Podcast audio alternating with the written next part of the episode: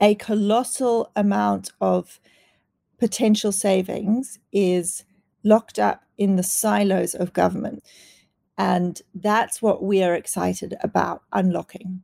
And there's an interesting dynamic in government compared to the private sector is that there are no competitive barriers to sharing. For the most part, a government probably only gains if another country adopts something that's working. There are lots of bright spots, lots of amazing things going on. And yet, historically, sharing between governments or between cities in the same country has been very poor. And I think some of that is to do with technical barriers. For example, there haven't been platforms that have made it easy. Sharing has often relied on word of mouth. This is Simone Cicero, the host of the Boundaryless Conversations podcast, an ongoing exploration on the future of platforms and ecosystems. These conversations help us make sense of what's coming next with platform business models, the dynamics of marketplaces, business ecosystems, and much more. Join me, my regular co host Stina Heikkilä, and other guests as we explore new perspectives about how we organize at scale in a rapidly changing world. Hi, listeners. Stina Heikkilä here, co host of the Boundaryless Conversations podcast. Today we're talking to Robin Scott, co founder and CEO of Apolitical, a global learning network for public servants. Apolitical's non-profit arm, the Apolitical Academy, also helps young and traditionally excluded people to run for political office.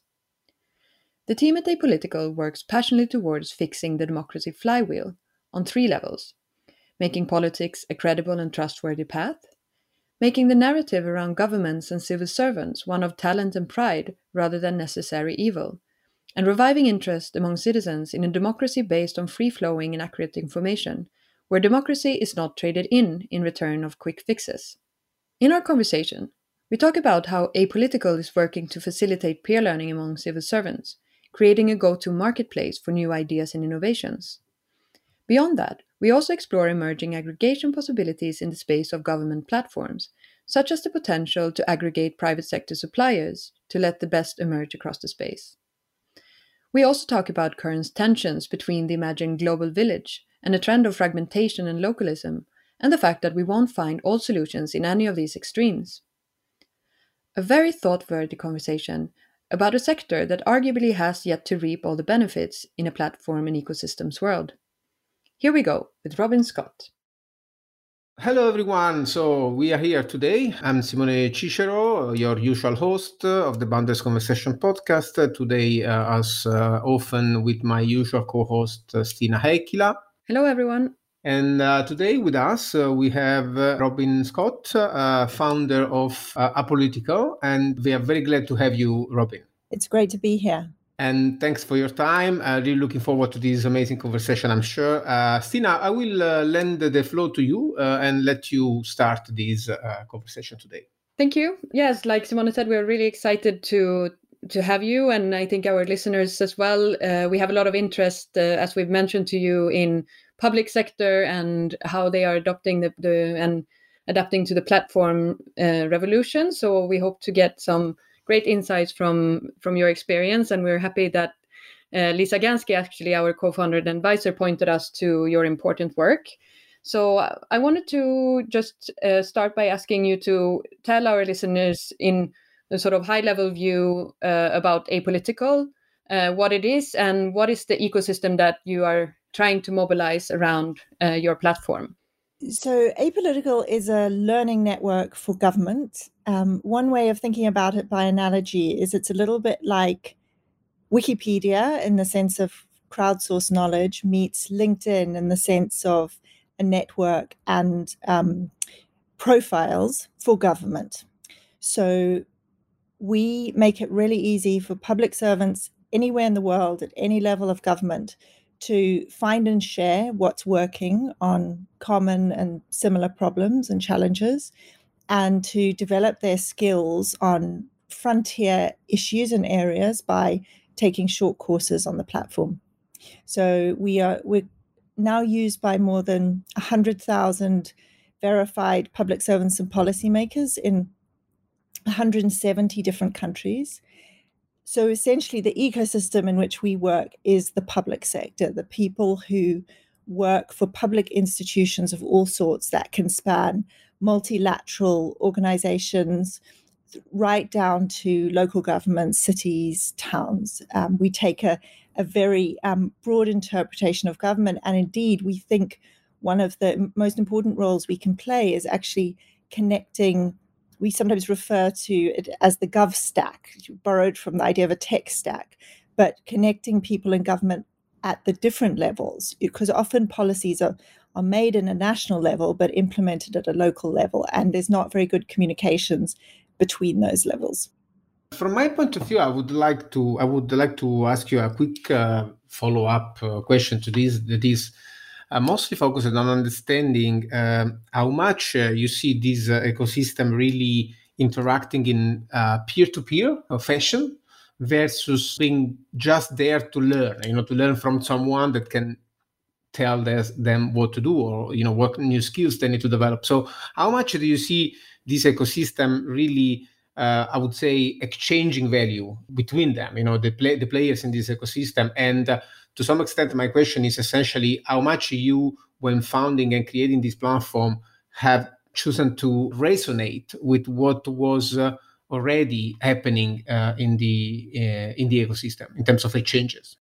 Just before getting into what we see people actually doing, I want to contextualize this question with quite astonishing um, piece of data, which is a calculation that McKinsey ran, figuring out how much value would be unlocked or money would be saved if governments just did what was already working elsewhere in other cities or other countries. So, this is assuming no further innovation, it's taking what exists. And obviously, that's done through, should be done through a peer to peer modality. If governments just implemented what existed what exists elsewhere, best practice, it would save up to $3.5 trillion dollars a year. So, a colossal amount of potential savings is locked up in the silos of government, which are quite considerable. And that's what we are excited about unlocking. Um, and there's an interesting dynamic in government compared to the private sector is that there are no competitive barriers to sharing. You know, maybe on certain things like, you know, sensitive military areas, but for the most part, a government probably only gains if another country adopts something that's working. So you've got this really interesting dynamic where you've got the people in government, the people we serve, who've mostly come into the public sector wanting to make their society better. That is the primary motivation for most of the public servants we meet. You've got the fact that there are no legal barriers to sharing what's working. There are lots of bright spots, lots of amazing things going on.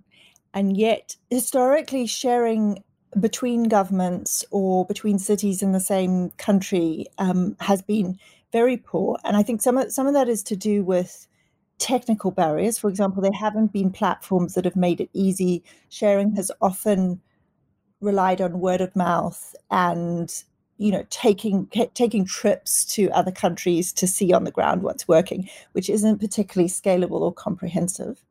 So that's one part and we're addressing that. Um, there's also sort of a cultural part which is that there's been a perception that you don't necessarily need to look outside of your immediate sphere of, of work or responsibility because the problems you're facing are so local and have so much local context, then there's a limit to what you can learn.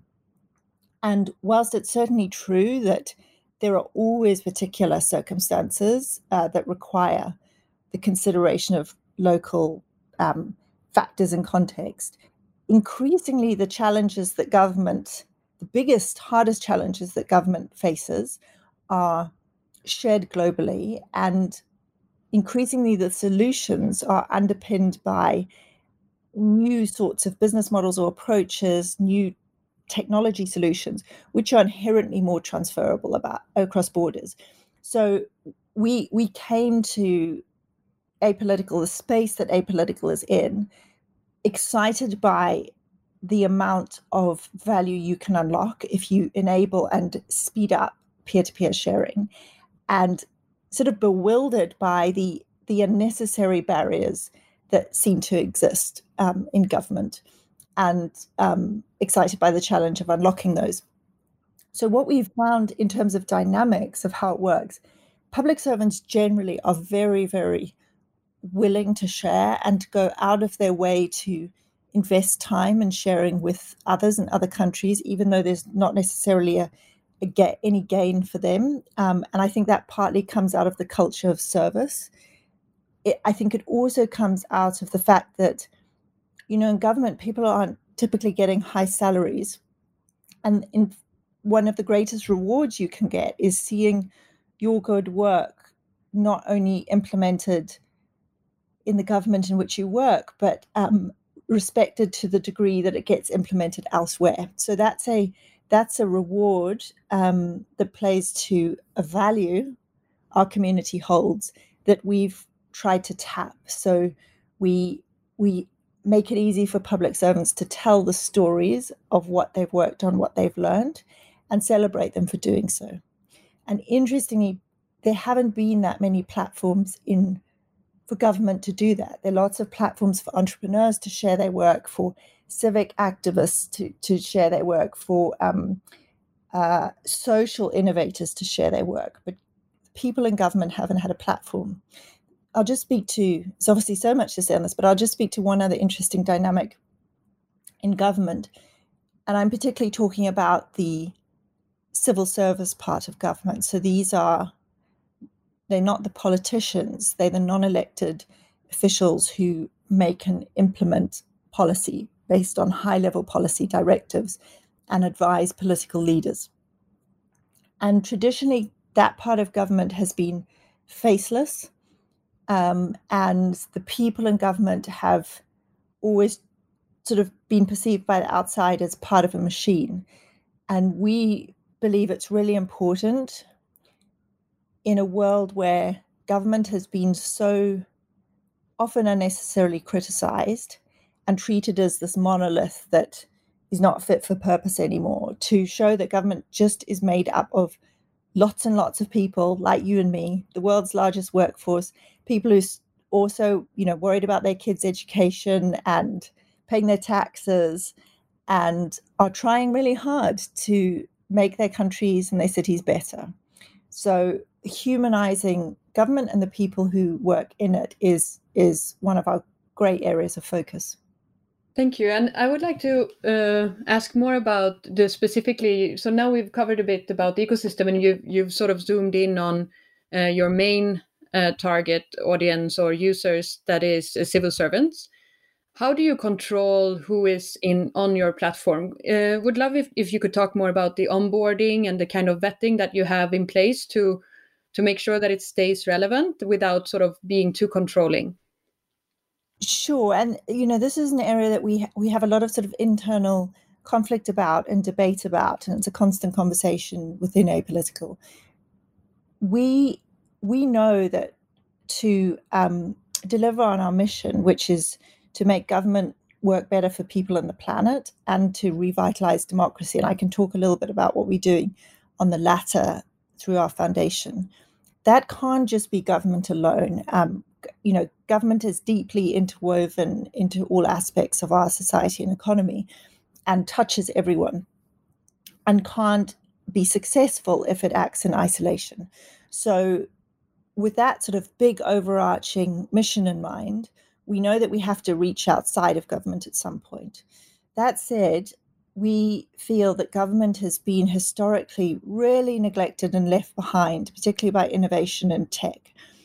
And it's also often poorly understood by the outside. Um, many people who haven't worked in government or work closely with government have no idea how difficult it actually is, given laws and constraints, to make a new policy happen. Um, and I, you know, I, I so often meet people who've joined government from the private sector and then like leave a few years later so humbled and shocked with how, how difficult it really is. So we wanted to create a space initially as the starting point, the core of our community, where it was the people in government who understood each other um, and felt that it was a, a protected, safe space um, where they could candidly share. that said, we have from the beginning allowed some other groups into into the initial community. Those are um, people working with government in nonprofits, in philanthropy, and in academia. So they they were they're sitting very closely with government. We've deliberately not allowed people from the private sector in initially.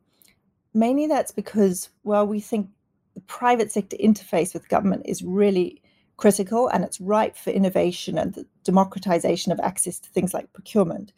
But it it can be so loaded and delicate with things like lobbying that we just didn't want to go there initially. So that's sort of some some design principles for the community, at least in this stage of our evolution. Then, if we look at particular you know vetting processes, um, we we have a a database of government email addresses, so from all sorts of government institutions all over the world that we've built up. If you sign up using one of those government email addresses, you will be automatically approved and on the platform. Um, if you can't provide a government email address or choose not to, you have to submit your bio, your LinkedIn um, profile, and then there's a human in the loop doing the vetting. Right, interesting. So when you are on the platform, what are the opportunities to sort of emerge from the crowd of civil servants? You know, I'm imagining something like a superstar civil servant that grow on the platform. Do you see this happening, or or how is it working internally? Yeah, there definitely um, influences in in the um, the civil service, the wider public service. So the the primary modality on our platform is sharing ideas through um, written content so we give guidelines to our members about how to communicate policy or organizational ideas in a way that is digestible, um, succinct, relevant to other public servants. So we sort of provide design support around the content creative pro- creation process, and then we provide a light editorial layer. We're actually looking right now at ways um, to enable scale that allow us to delegate that editorial amongst members trusted members of the community who've shown that they can edit. So we can dramatically increase the volume of content on the platform while still keeping the quality high. So sharing content is a big part of it. Um, and that's the majority of engagement, day to day engagement on the platform. And some of these pieces of content go very viral. I mean, we there was an amazing, um, amazing piece coming out of New Zealand on how New Zealand is piloting making all its laws machine compatible so that it's much much easier for one of the consequences for example is a small company without inter- legal intermediaries can read how laws are changing and understand their implications another one is if all your laws are machine readable it's much easier to forecast the impacts of policy because you know how a complex network of laws might interact and the consequences of a proposed policy. So that could potentially avoid a lot, either bad policy mistakes or um, unnecessary spend.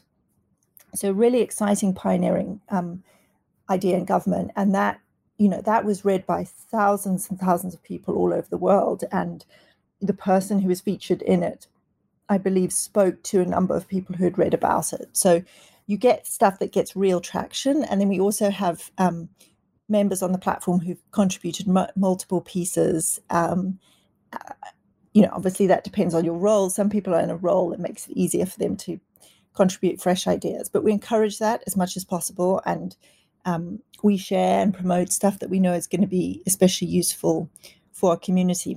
We also have a lot of live conversations um, on on Zoom or Microsoft Teams, but and particularly in 2020 with the demand or people people at home, so wanting more connection, working from home and wanting connection, and the um, the rapidity at which changes were happening and problems were surfacing and solutions were bubbling up in response to those problems. Live conversations became especially valuable, and I think we had something like it was 67 or 69 webinars in 2020 to which more than 60,000 people signed up. 60,000 public servants. So there's also huge appetite for those conversations. And often um, there's a there's a particular dynamic on webinars where I think because because stuff is not written down and although we record them because it's not like it doesn't have the gravity of writing a whole article or insight. There's just a lot of free flowing sharing which is often very valuable. We also see a dynamic in webinars which is particularly moving and um, makes us very proud where you see how lonely people feel and how um, gratified they are to be connected to others working on similar challenges and to be heard. One of the features of being a public servant is, you know, you, you perhaps more than many sectors, you spend a lot of time because it's so complex to make things happen, a lot of time working on these big projects that can matter so much. And sometimes they don't work out. Sometimes you invest, you know, half a decade, a decade of your life. And for for public servants to be heard by others who facing those similar constraints is is very powerful. So my, my question, in you know, kind of um, as a kind of uh, as a mm, turn a little bit from the conversation we are having uh, now, which is more into how you facilitate, you know, this community of uh, and how these communities interacting with each other around uh, new possibilities, new narratives, new content.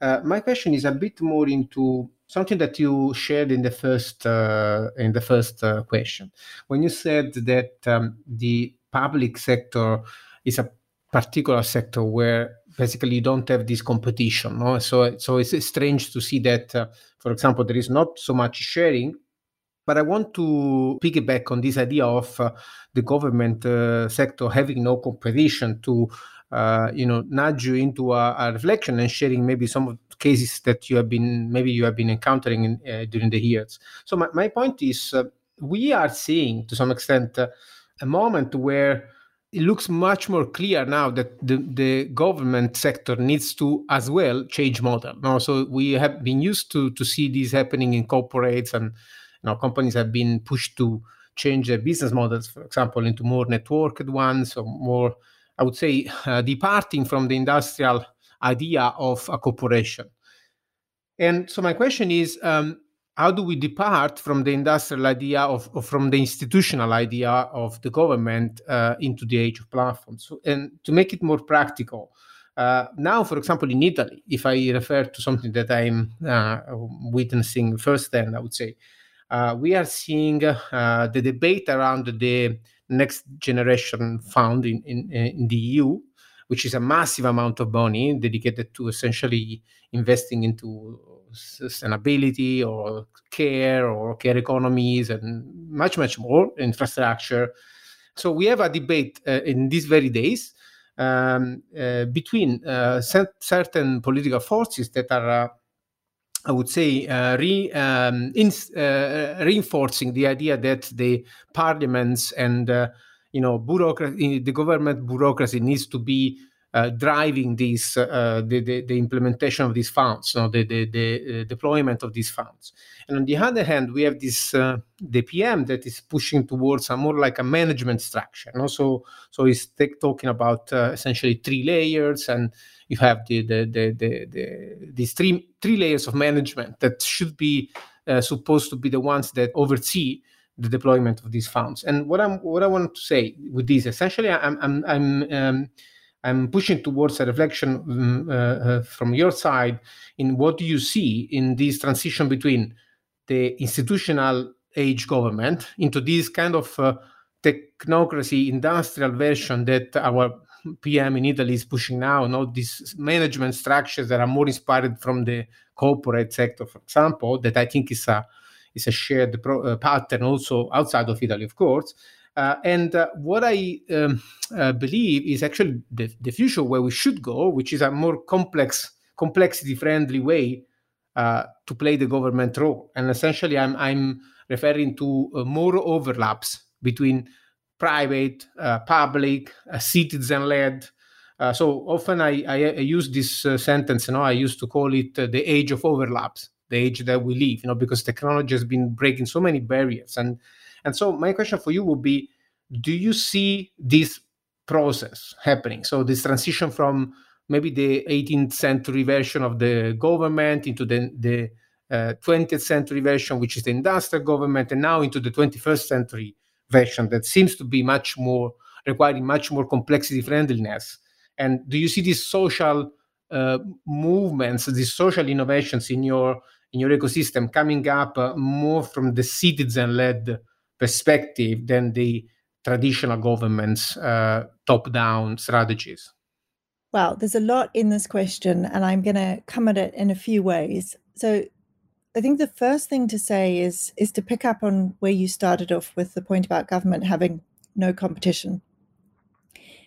Governments don't have competition between one another, but they do have a kind of internal competition, which is that the alternative to government is government not being valued and being trashed. And we are seeing that in many liberal democracies where there is diminishing faith in government and an arising in its place of populist leaders who don't respect the institutions. So, government does have a sort of existential competition, which is that if it's not delivering for citizens, if it's not um, meriting trust and growing trust, there is nothing to guarantee it's going to stay as we assume it will. And I think the last few years have taught us that in, in you know many of many of the biggest democracies that it's much more vulnerable than we think and we've assumed.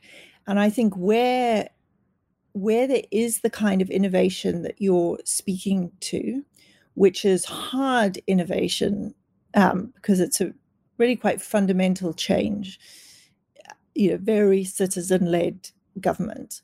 Where they where we're seeing more of that, and we need to see even more than we are, a lot of it is going to come from governments realizing they are in existential jeopardy if they don't do things differently, if they don't rebuild trust with societies that increasingly aren't valuing democracy as much. I mean, you've, you've probably seen the horrifying figures of the diminishing um, faith that young people have in the necessity of democratic leaders and the increasing belief that maybe it's just easier if you have an autocratic leader that can get things done.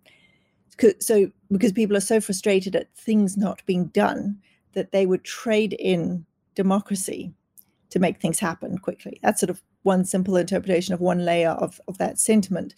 But I do think I think this um, this existential pressure is going to accelerate openness to to innovation that's quite hard. I would just say one now taking a slight step back, and I'll come back to that citizen led innovation, but I think it's really important not to um, not to draw too many parallels between the trajectory of corporations and the trajectory of government. First of all, I think government historically, if we look back to the 1950s, 60s, 70s, before the, the corporation and capitalism became such a, a powerful um, narrative and, and magnet for talent, government was understood in a way and did some stuff that is useful to preserve and not throw out.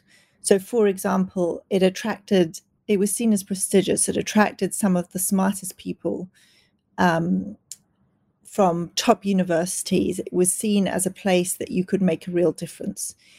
It, it was um, the fact that government invested in early stage research and science and put lots of money behind infrastructure that wouldn't necessarily be needed immediately, but might be needed in certain circumstances. Things like healthcare.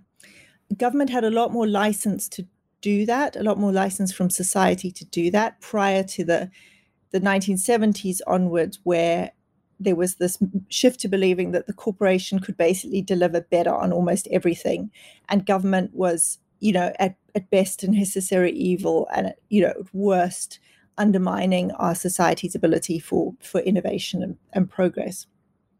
Um, so I just don't I don't want to couple corporate the institution of of corporations with the institution of government too closely, although there are parallels. And I do think um, the move to more open systems and platforms is a relevant one for both. Back to um, the question around what's happening now.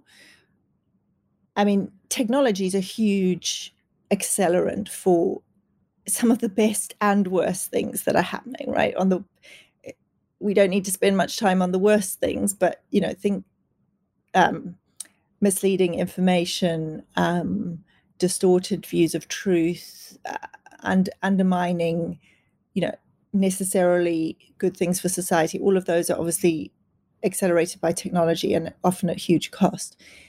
But what we're seeing around citizens having um, voices that are heard more widely, can be heard faster, um, can be acted on um, more rapidly. That that is very very powerful, and um, in some places it's very unevenly distributed. But when seeing um, the power of of the voices of citizens in cleverly designed systems. So in in Reykjavik, I think something like fifty percent of people have participated in making policy, which is, you know, incredibly empowering and and as it should be for government. One's seen an extraordinary explosion of participatory budgeting, which was um, first pioneered in Brazil. It's now in more than 2,000 locations around the world.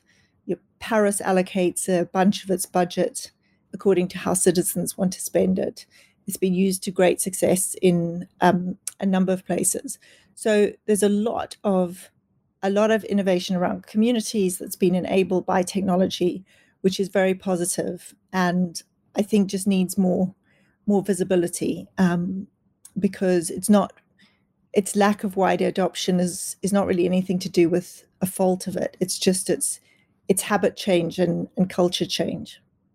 Right. Um, you know, it looks like there are two directions where I would like to ask you to explore because you also wrote this uh, amazing post you know, recently where you uh, shared uh, what uh, governments can learn from Amazon in, in, terms of, for example, being able to to think about flywheels and you know technologies and and, and, and so on. So it looks like there is a layer uh, of this conversation which sees uh, governments embracing you know growth uh, data and technologies to um, maybe as you just said uh, write better policies uh, maybe by leveraging on data. That's another very important point you know that we have been discussing in the past. For example now also to regulate uh, policymakers really need to look into the data because it doesn't you know uh, i think benedict evans a few days ago released this podcast when he said basically you know now the the metrics of saying something is a monopoly doesn't really help uh, anymore to to regulate it. Uh, so because you really need to look into the impacts that these monopolies are having on people's life.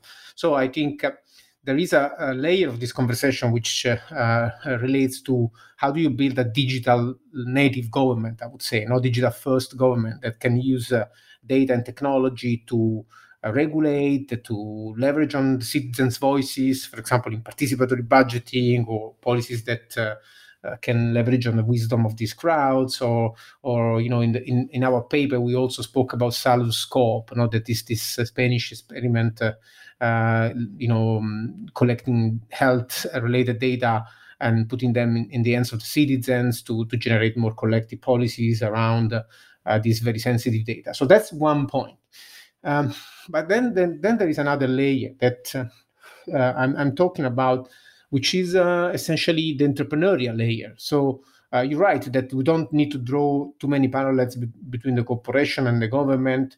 Um, but the question is, how do you transition towards a government uh, process or governing process that is much more um, where there is much more skin in the game? You know, because uh, essentially this is i think uh, what uh, this new disruptive technologies so for example the, the blockchain technology or um, you know other uh, uh, technologies that allow collective decision making, for example, or or designing financial uh, instruments to for citizens to co-invest into something new in terms of you know micro infrastructure, for example. Now, I'm thinking about energy or or or even food production or or or, or um, environmental regeneration. All these things that uh, entail uh, radical entrepreneurial spirit and, and a lot of skin in the game, possibly investments uh, that uh, you know require the citizen to really become um, participants in the management management of the of the public uh, public uh, property or in general their their, their future.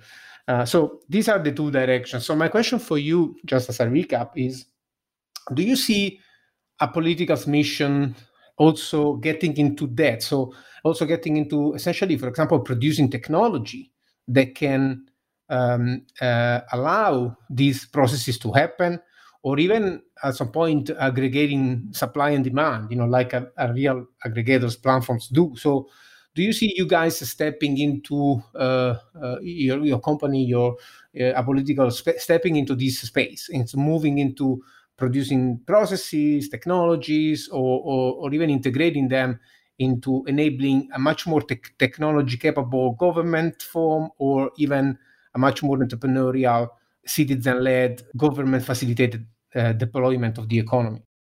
I just want to begin by being a bit of a politician and, and not starting by not answering the question. I will come to the question, but you referenced the article I wrote on on Amazon and what governments can learn from Amazon and there, there is a lot on technology and I'll I'll speak to that but the real lesson that I think is most important is to think about government and democracy as a system. If you hear someone who's angry about government not serving us, they'll tend to like point to something. They'll say, This is so broken, that's so broken. And it's true that different aspects are broken, but there is no one fix. Um, it's a very complex system that um, I think can be seen as a flywheel where you have to have these interacting parts, which are politicians, informed politicians elected in free and fair elections. So that's one critical part. A an informed, connected civil service, making and implementing good policy that delivers on the reasons that citizens elected those politicians and then an informed um, population that values and um, participates in democracy. And the great thing about flywheels is they're self reinforcing. So if you improve any one piece of that loop, the whole loop strengthens and it speeds up. The Achilles heel of flywheels is if any one of those, the citizens, the politicians, or the civil service, are impeded in any way, the flywheel slows down and democracy gets in trouble. And I think that's one of the reasons where why um, it seems so strange that government's in so much peril recently. But in fact, that flywheel has been slowing down for a long time because we've neglected all of those different components in different ways. And we have to reinvest across the board in different ways. And we have to also invest in the medium in which that flywheel exists, which is accurate and free flowing information. So, so that to me is the biggest lesson for for government from these very powerful tech companies who figured out these incredibly powerful reinforcing flywheels that become unstoppable, seemingly unstoppable forces. So just to transition to your your question on on technologies, absolutely this is a role we we want to help facilitate. We don't know exactly what it looks like, but my view on how government should approach this, there's there's a there's a wonderful um, child psychologist called Alison Gopnik who's written a famous book. Um, I have a two year old, so I'm very interested in this famous book called the the Carpenter and the Gardener about parenting. And the basic thesis is that many parents set out trying to be carpenters, to, to um, create children in exactly the image they want. And the much better way to allow for people to be to see their potential and for innovation to happen in society um, and for generational change is to, to be gardeners.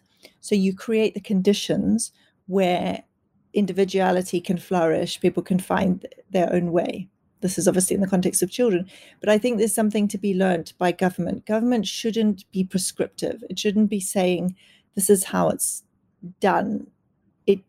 It it's not set up to and shouldn't be set up to generate those original innovations.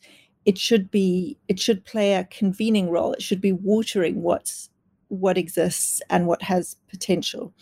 And then being very vi- vigilant and adopting and accelerating in different ways what's working. So it needs to think of itself in that that gardening role. I think some of that can be done through smart regulatory infrastructure.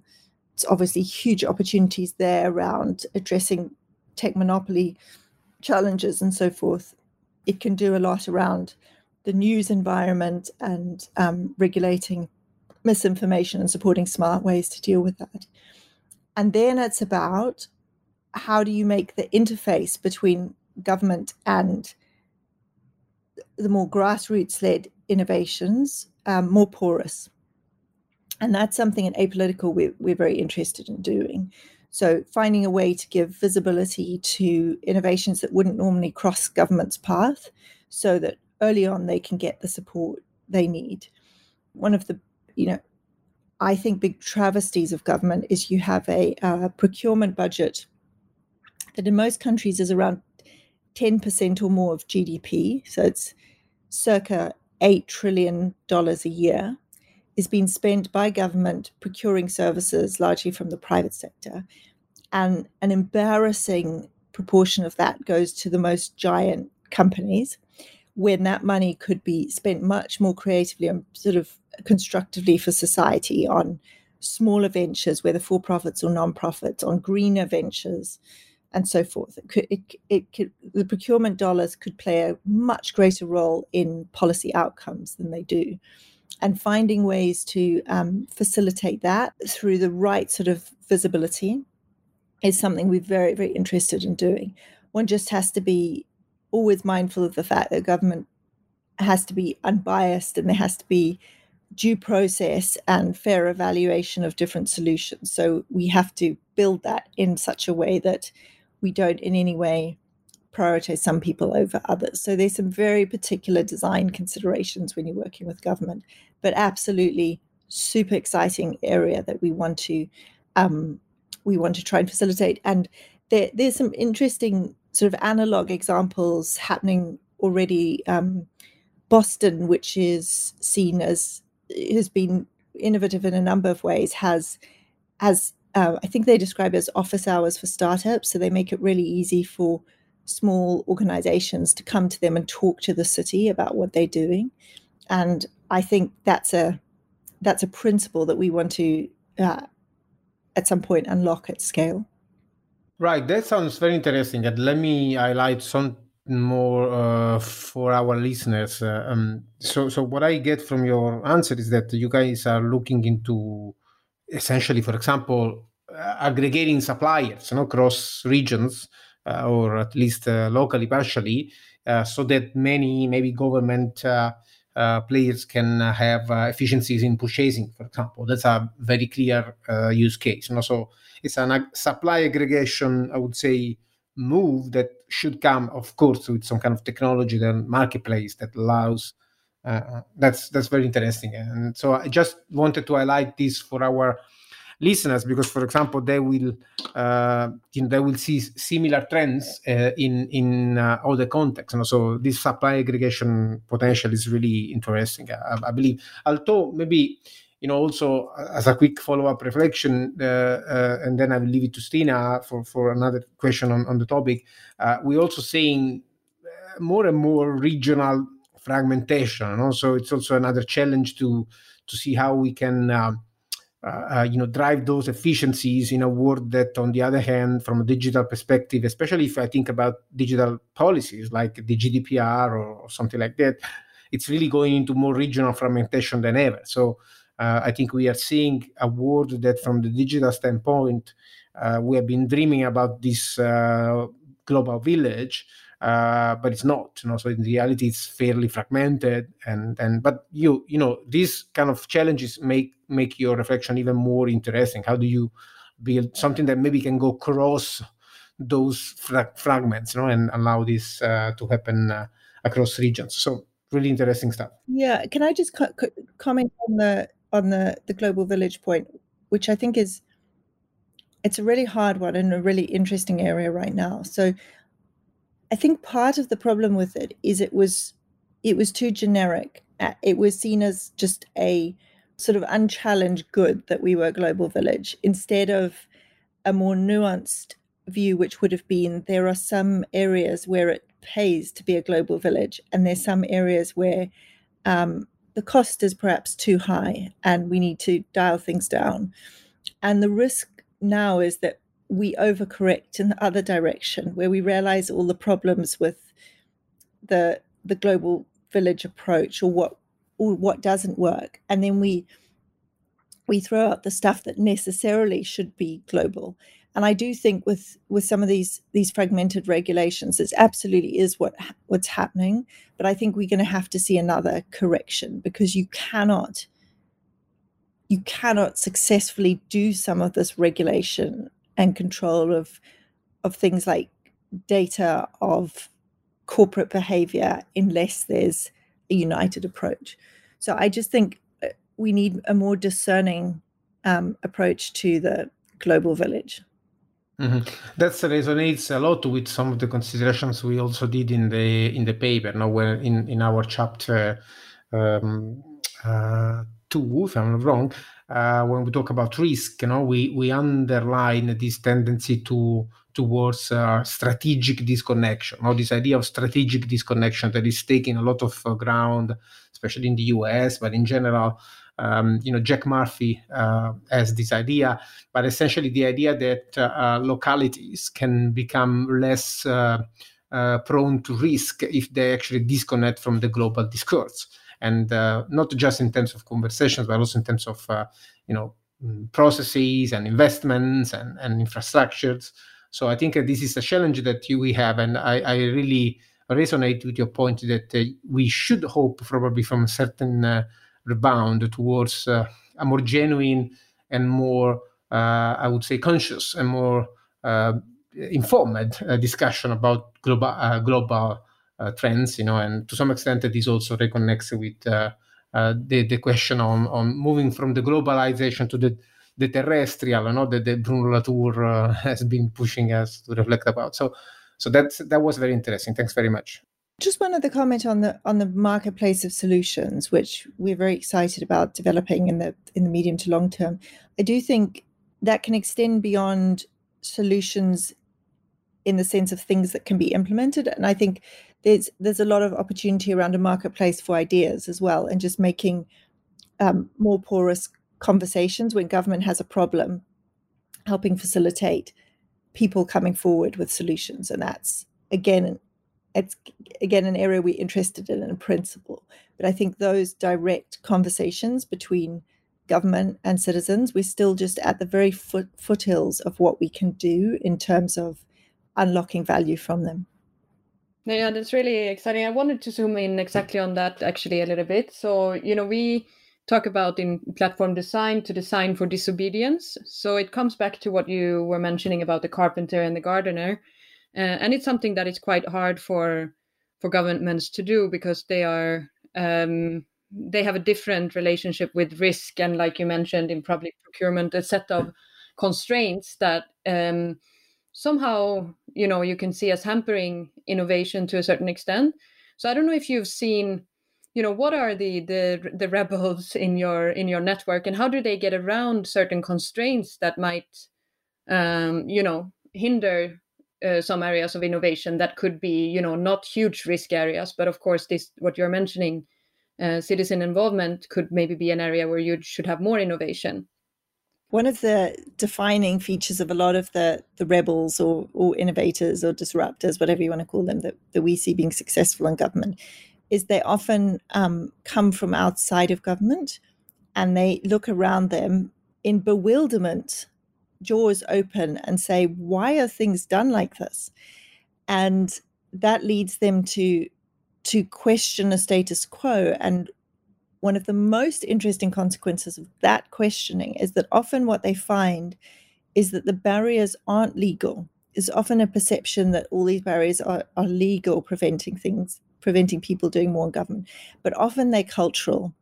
And if you are willing, and it's always easier as an outsider who's feeling a degree of sort of outrage at, at a, a, what they perceive to be a silly system, if you're willing to just bulldoze through those um, those cult, sort of ephemeral cultural barriers, then um, you can get a great deal done. So it's often just that ability to to take risks, um, to make stuff happen, and to slightly like do an emperor's no clothes number and just call out the fact that hey, technically there's nothing stopping us from doing this, so we could go ahead and do it. Um, obviously, there are very real consequences potentially at the end of that if you if you are seen to have badly screwed up, you know, and it gets out to the public, you you can be held accountable, sometimes correctly, sometimes you know, incorrectly for taking taking risks. Um, so even if there's no legal barrier, they, there can be negative consequences and very negative incentives for trying new things. Um, but I do think increasingly governments, even if they don't always implement as well as they should, there's a, there's an awareness of the need for sandboxes and communities of people who are approaching things differently um, and are acting from a place of like real curiosity and passion.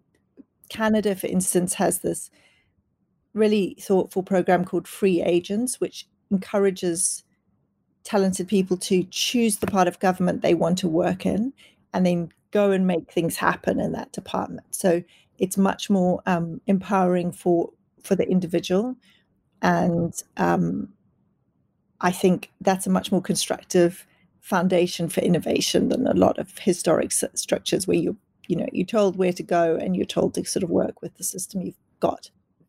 Yeah, that comes back to the skin in the game that uh, Simone was mentioning. So you can provide that in a different way than than maybe through ownership, but you have ownership because you choose a certain place. Um, it sounds like. And um, just as maybe heading a little bit towards the end of uh, of the conversation, you are obviously providing one of these spaces that you you were mentioning as well, without being humble about your amazing community.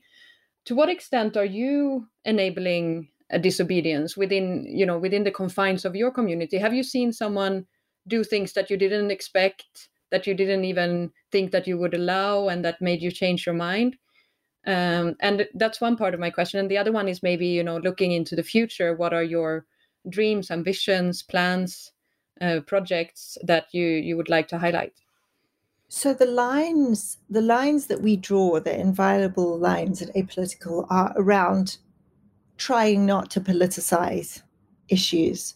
Um, now at some at one level this is impossible because everything can be politicized but we we believe really passionately in in conversation that respects different views, in having, if we're going to allow someone to speak to one side of an argument, we should allow a voice on the other side as well. And our constraints around, or and our, or rather our guides around how to write stuff, always speaks to, you know, not not overly politicizing stuff, talking about the outcomes for citizens rather than any ideology that might be associated with the policy, etc. Um, in terms of disobedience, I wouldn't. Mm, I mean, the standard for for disobedience in government compared to other sectors is it's quite a low bar. So, what would sometimes be considered, where public servants often feel they they taking a risk on us, is just by speaking very candidly about hard problems, because often these problems haven't haven't been shared. Um, and that's something we are, you know, provided it doesn't jeopardize trust or confidences or take an idea into very political territory, we, we're really pleased to encourage that um, and excited to facilitate it. As for our plans, we um, have very big ones. They're there are at least 200 million public servants globally. Um, those people collectively are responsible for allocating approximately 40% of GDP each year. So, well north of $30 trillion. So, and that's just the direct impact they have. And obviously, indirectly through the laws that they make and implement, they have enormous impact. So, it is potentially one of, probably the world's most powerful community of purpose that you get if you just look at the, the levers they can pull. So we want to be serving them at scale. And given they're in the hundreds of millions, that means we need to be serving at least tens of millions of public servants to really make an impact. Um, we want to see policies shared, good policies shared much faster, mistakes learned much faster, gains for society delivered much faster. Those are sort of the direct effects of once you lubricate policy sharing and exchange. And the indirect ones, but perhaps even more powerful, are we want to help change the narrative around government and show that there are great people working in the public sector who are incredibly purpose driven, attract more great people to work there, improve the morale of people in the public sector because they're being recognized and they feel a sense of community. Because if you if you change the shift of talent, if you make it easier to attract talented people to government and easier to keep them there, the dividends for society are practically unlimited. So that's that's an area that we find incredibly exciting. We also are building up a very unique data set on government, which we call the GovGraph. So that's information on the people in government, the problems they're facing, the trends, um, how money is spent. This is built up both through content generated on our platform and also content we're we're scraping from around the internet uh, that's open um, it's open source and available and putting it in one place where it can be easily queried and understood. So we want to be a one-stop shop for public servants to understand what's happening in their their governments and how to solve problems faster and better. But that data set can also be deployed in all sorts of ways, creating tools for citizens, potentially creating tools for um, the private sector. And that places an enormously important stewardship responsibility on us um, if we are if we are governing all this data to be um, of the highest integrity with regard to our users. We can't ever, we certainly don't want to, and we couldn't afford to lose the trust of the public servants on our platform. But used in the right way, that data can be very, very powerful. So that's that's sort of something that is is growing in the background that will enable us to do things that in some cases we can foresee, and in other cases we just can't foresee yet, but um, is tremendously exciting. And then, adjacent to the work on the civil service in particular, we have politicians using our platform, but the majority of our members are, are civil servants. We have a foundation. So our company is a B Corp. Um, so mission driven for profit company the company has given stock to a nonprofit foundation, which is focused specifically on democracy, stuff that's hard to do in a, a for profit modality without creating um, conflicts or unintended outcomes. And the flagship work of, of the Apolitical Foundation is something called the Apolitical Academy, which is um, programs helping new leaders get into politics. So we we currently have programs. We have one in um, Sweden, one in South Africa, um, a global one run in partnership with the World Economic Forum, and we have a whole pipeline that we about to um, get started elsewhere in the world. And for each of these programs, whereas our platform is is very high tech, um, these programs are high touch, and we select high potential leaders from across the political spectrum, deliberately from across the political spectrum, who represent accurately the society in which they are seeking to serve. And we help them think about how to run to office, how to build networks, how to govern once you're in office. Often your only qualifications to get into office are you ran a successful campaign, and a lot of new politicians know nothing about policy and actually governing.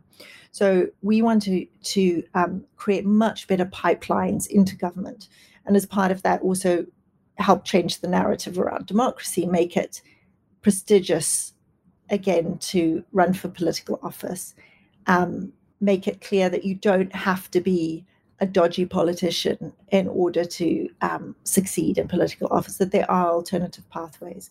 So that's another um, great passion of ours, and it links back to the multifaceted nature of the democracy flywheel I talked about. Um, I'll just I'll just um, stop by mentioning the third part of the flywheel, which we haven't really talked about, which is citizens or people, voters, informing informing voters, and we would like to use some of the technology we're building in the company around training and online learning in very engaging, bite sized ways um, and deploy that to do civic education as well for for people who don't understand their governments um, as well as they could or should because if if there's a, a big gap of uh, you know we talk a lot about um, governments not understanding citizens and that's totally true and needs to be fixed and some of the um, the approaches we've talked about, like participatory budgeting and, and all these citizen engagement technologies, are, are doing a lot on that front. But equally, we need to find ways for people to better understand their governments because if you don't understand, you can't you can't know what criticism is merited, what criticism isn't, what's possible, what's not. So creating bridges between the two in all sorts of ways is a, um, a huge passion of ours.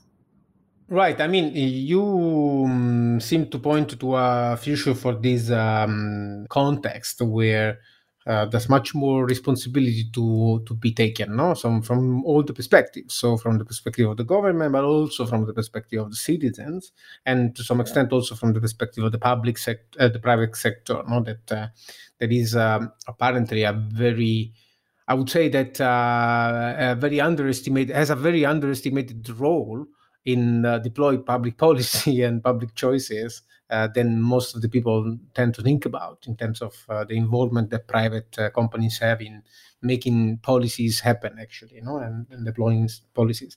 So if you can just uh, uh, if i can just ask you to um, finish with two things. First of all to share uh, the thing that mostly excites you about this future that you're talking about in a few words and then maybe you can just help our listeners to uh, find you online where should should they look? Especially i'm, think, talk, I'm thinking about on one hand citizens but also on the other hand of course uh, public servants that want to be more informed about what the political is doing. What excites me is that um, in so many of the most important challenges we face with regard to these challenges, we know what to do. We have the technolo- technological solutions. Increasingly, if you take something like climate, we have the political will. And it's it's often just that our systems and a lack of coordination within the systems are letting us down. So there is so much opportunity through making government more connected internally and more connected externally to solve problems. Stuff that doesn't require new solutions. And that makes me incredibly excited. And there's so much goodwill waiting to be tapped. And then so much innovation on the horizon that we don't even, we haven't even yet sort of quantified or factored in that can, that stands to improve things. I'm also excited because this is a pivotal moment. Um, a little scared by it too. I think democracy has never in recent times been in more peril, and we're running out of time to fix it and to shift trust back to government to cultivate value placed in democracy again. If we get that right, we can reinvent it along the way, make it much closer to citizens, much more responsive to them, and much better. So there's a huge prize, and there's also huge jeopardy if we don't uh, we we risk a, a real reversal of um, so many of the things we hold dear. So that that's a kind of adrenaline sort of excitement with very high stakes, which um, motivates um, a lot of uh, my energy. In terms of finding out more about us, um, uh, visit visit um, apolitical.co and you can uh, find out how to sign up if you're a public servant or you work closely with government. Um, you can also follow us on social media. Our Twitter handle is apolitical co, or one word. And there, even if you're not in working closely with government, so you wouldn't yet qualify for our network, we share lots of great content which you can click through to and read on a on a case by case basis if you visit the website, you can also um, click through to information on our foundation and learn more about our work, specifically on democracy. Thank you. Thank you very much. That was a very interesting conversation. I think uh, maybe we're going to get back to you in the following uh, months, maybe to compare notes again uh, about the progress of what seems to be on your uh, notepad of ideas. it seems a very exciting moment for Apolitical in general, and we really support your your mission. I think so. Uh, really looking forward to catch uh, uh and to catch uh, catch up again and compare notes. thanks for the insights. I'm, I'm sure that our listeners, uh, um, you know, will will have lots of to lots to think through after this conversation. Stina, do, something that you want to add? No, just uh, thank you very much. This has been a very conversation that I've been really keen on, especially considering that I've worked uh, for a big part of my uh, career in, in public policy myself and uh, really excited about the things you shared. And um, thank you very much. Thanks for having me. It's been fun. Thanks so much and uh, catch up soon. Thank you for listening to this episode of the Boundless Conversation podcast. We truly hope you enjoyed the show. If you did, Please share this episode on social media, review our show on any major distribution platform, and don't forget to subscribe for new episode releases. Stay tuned on www.platformdesigntoolkit.com for our latest news and updates. There, you can also find our free design tools, opportunities to learn how to use them, or connect directly with us to use our help in designing your platform and ecosystem strategies in these turbulent times. We also want to thank Walter Mobilia Leo Sound for the ad hoc music.